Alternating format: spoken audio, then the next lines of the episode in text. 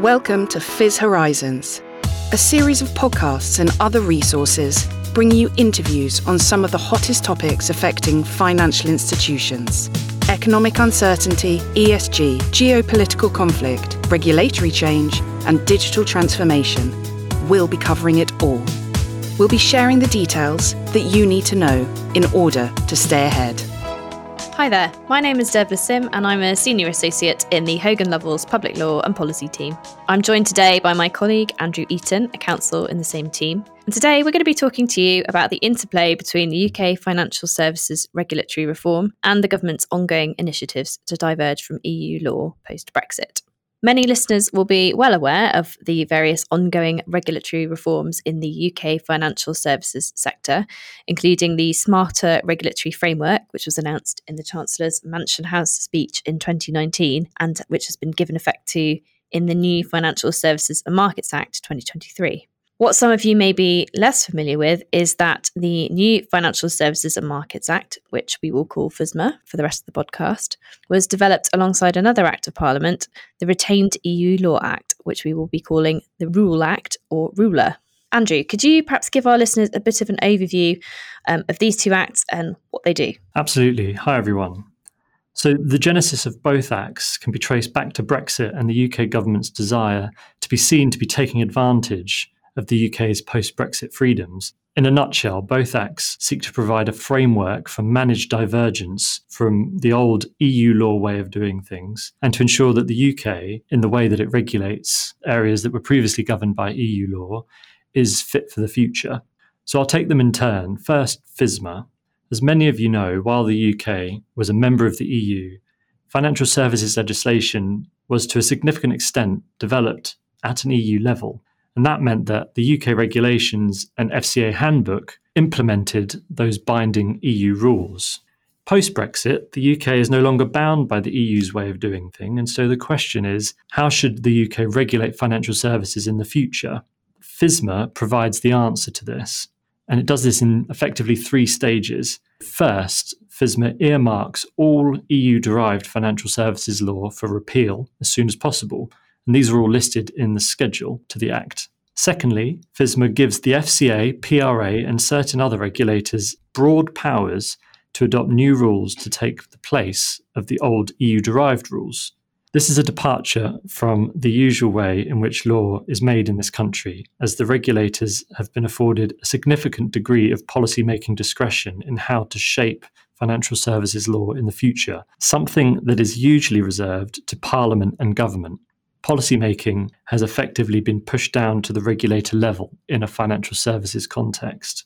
Now, thirdly, in recognition of the considerable policymaking power that the regulators have been given, FSMA also seeks to increase the accountability of those regulators to Parliament, strengthen their relationship with the Treasury, and also enhance stakeholder engagement requirements, including obligations to consult before laws and rules are brought in. Thanks, Andrew. Uh, that, that's a really, really helpful summary of what FSMA does. Have the FCA and, and PRA given any indication of the likely timeframe for replacing these various bits of EU derived legislation? Yes. So both the FCA and PRA have said that this will be a piecemeal process, which means that certain bits of EU derived financial services law will not be repealed until the thing that will replace it is ready to take its place. And this is going to happen sequentially over the course of years. So this is really likely to keep both the FCA and the PRA busy for a number of years. And the EU derived legislation that currently exists will only be replaced gradually over time. Okay, well, that leads us neatly onto, I think, what the Retained EU Law Act is going to be doing in the interim. So perhaps you could give us a bit of an overview about that. Absolutely. So the REUL Act effectively applies wherever EU derived law remains in place and has not already been replaced by another Act of Parliament like FSMA and this process that will now commence and be ongoing for the years to come. That means that the interaction between the REUL Act and FSMA is, is really important for financial services businesses, and we'll come on to that interaction in a second. But broadly, just to set out at a high level what the REUL Act does, where this EU derived law remains in place, the REUL Act abolishes certain legal principles that have been used up until now by the courts to interpret those laws. even where the EU derived legislation remains unchanged in a textual sense, the principles used by courts to interpret those laws have changed. So even before FSMA gets to replacing them wholesale, these laws may well be different from next year when the REUL Act properly comes into effect. That, in a nutshell, is what the REUL Act is trying to achieve. But as I say, there's this interaction in a financial services context between the REUL Act and FSMA. Dervla, do you want to explain how this interaction works in a bit more detail? Yeah, sure. So, um, as you've already explained, FSMA is going to repeal and replace EU derived financial services with this new, smarter domestic regime. But what I think are going to be interesting is what is going to happen to this EU derived financial services legislation in this interim period where the FCA and PRA haven't yet repealed and replaced the relevant legislation. The basic answer is that while we're in the transitional period, the Retained EU Law Act, most of which is going to come into force at the start of next year, will dictate how that unrepealed legislation will be interpreted and applied. So, all of the things that you've been talking about in relation to the REUL Act are going to affect financial services legislation in the same way as, as every other piece of legislation that is EU derived. Um, you've already talked a little bit about what that looks like, but just to be a little bit more granular, that's going to mean, in particular, the abolition, or perhaps more accurately, the reversal of the principle of supremacy. So, where you have EU and UK laws that cover the same ground, but which pull in opposite directions, have conflicting interpretations, from the start of 2024, rather than, as has been the case up until now, EU law being supreme, it will be domestic law that will prevail where there is inconsistency. And there will also be a loss of specific principles that are more EU in nature. So, EU law takes a more purposive interpretation to laws. It's got a number of baked in legal principles that we don't necessarily have in quite the same form in the UK, such as the principle of equal treatment. And then there are going to be a loss of hard edged rights, which are called directly effective rights, which come from EU treaties and case law on, on EU directives. And then I think another whole area of divergence it's worth just explaining in a little bit more detail is all of the case law that we've also kept as part of the Brexit process so far. So, where you have EU and domestic case law that deals with the interpretation of EU law and EU derived law, at the moment, all of that case law is binding. What the Act is going to do, although still waiting for certain of these provisions to come into force, is it's going to set out a framework that facilitates, or you might even say encourages, divergence within the UK from the old EU approach. And this happens in a couple of ways. The first is that lower courts will be given the power to refer interesting questions of EU law up to the higher courts, a bit like um, references we used to make um, to CJEU for an answer that will then come back and then can feed into that case. And the higher courts are given mandatory factors to consider to decide whether or not it would be appropriate to depart from previous EU law interpretations. And so it remains to be seen, really, whether um, judicial conservatism will, will sort of win the day or whether courts will feel empowered to start to diverge from EU law interpretations of, of these cases. That's a really helpful overview, Dervla. How do you think these changes might manifest themselves in a financial services context? Yeah, it's a, it's a really good question um, because I think the risk is this all seems a bit abstract and theoretical. But yeah, it is the case that clients are coming to us with real hard edged questions of, of legal interpretation that will be directly affected by what's happening under the Retained EU Law Act. So, to give you an example, um, although I can't get into too many details of the specifics, we did have a client come to us to ask about two apparently conflicting provisions of UK and EU law. In summary, really, the EU law allowed a reasonable fee to be charged for the provision of a particular type of financial service. The comparable UK law, which was addressing the provision of the same service, said that a fee could not be charged. So for now, the EU law takes priority over the UK law, which means you can charge a reasonable fee. From January, the principle of supremacy will be reversed, meaning that unless the government does something between now and then, which seems unlikely, to adjust the position by you know retaining or revoking the domestic provisions, then that domestic provision will trump the EU law provision, and that means it would be contrary to the domestic law for that service provider to charge a fee for the provision of that service.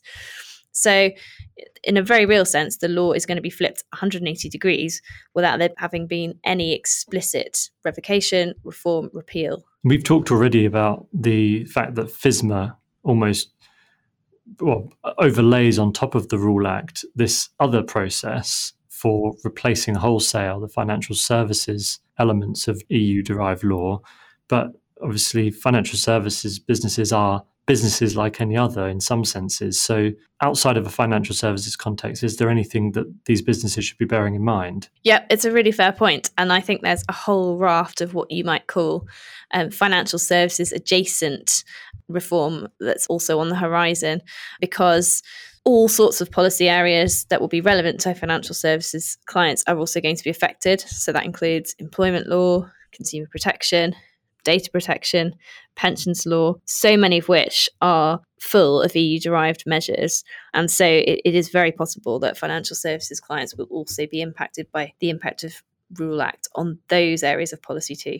So I guess that follows on to the question, you know, what should financial service businesses be doing about this during this long period of reform and uncertainty? And if I was going to hazard a, an attempt at an answer to that, what we've been telling clients is that they need to be vigilant about the potential regulatory change on multiple fronts over the next year or so. So, on the one hand, we were expecting a serious number of consultations and policy papers to be coming out of the FCA and the PRA as they get to grips with this new smarter regulatory framework agenda that they have now been handed. While at the same time, as I as we've been talking about, the the REUL Act will come into effect from the beginning of the year and the legal architecture will effectively be changed uh, and it will need time to bed in and for any bugs or unintended consequences to be spotted and addressed possibly by further government intervention and then one thing we haven't really touched on at all is next year is also an election year and so while the government is going about this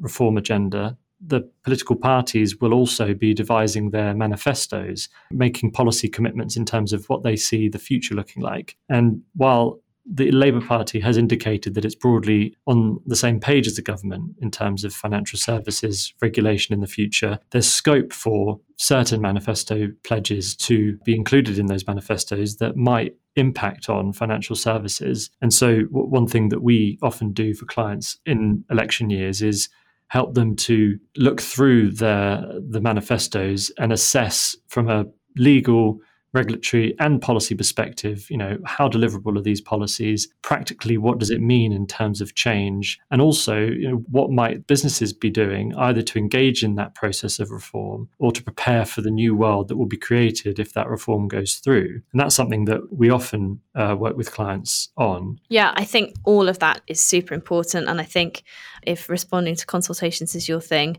then next year is definitely going to be your year. I think it's also worth saying that, as well as kind of monitoring these more overt, explicit consultations that are coming through from the FCA and PRA, there's going to be a need to monitor what's happening with REUL Act decisions because they may not always come from the source you expect.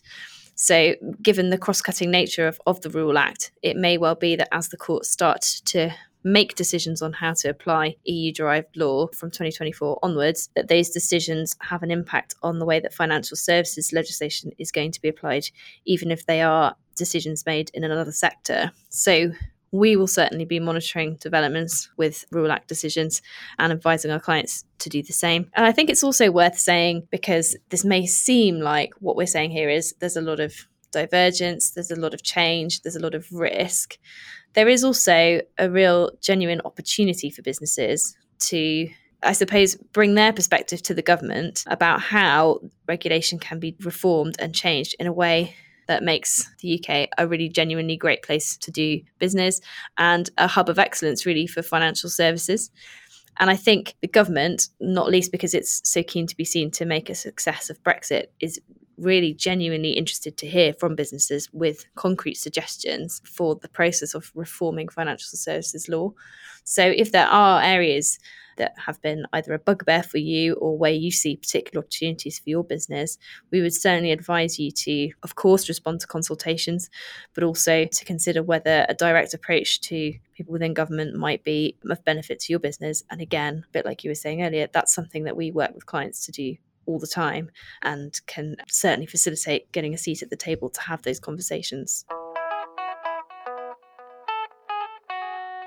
So, I think in summary, then, um, we've talked a little bit about what FSMA and REUL Act do.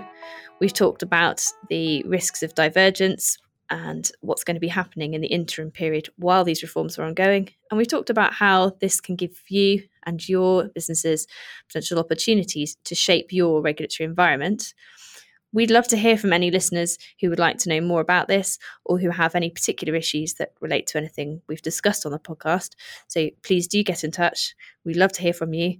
Until then, it's been great talking to you, Andrew, and thank you very much to everyone listening. Visit engage.hoganlovells.com for the full FIS Horizons 2024 report, more podcasts, and other resources.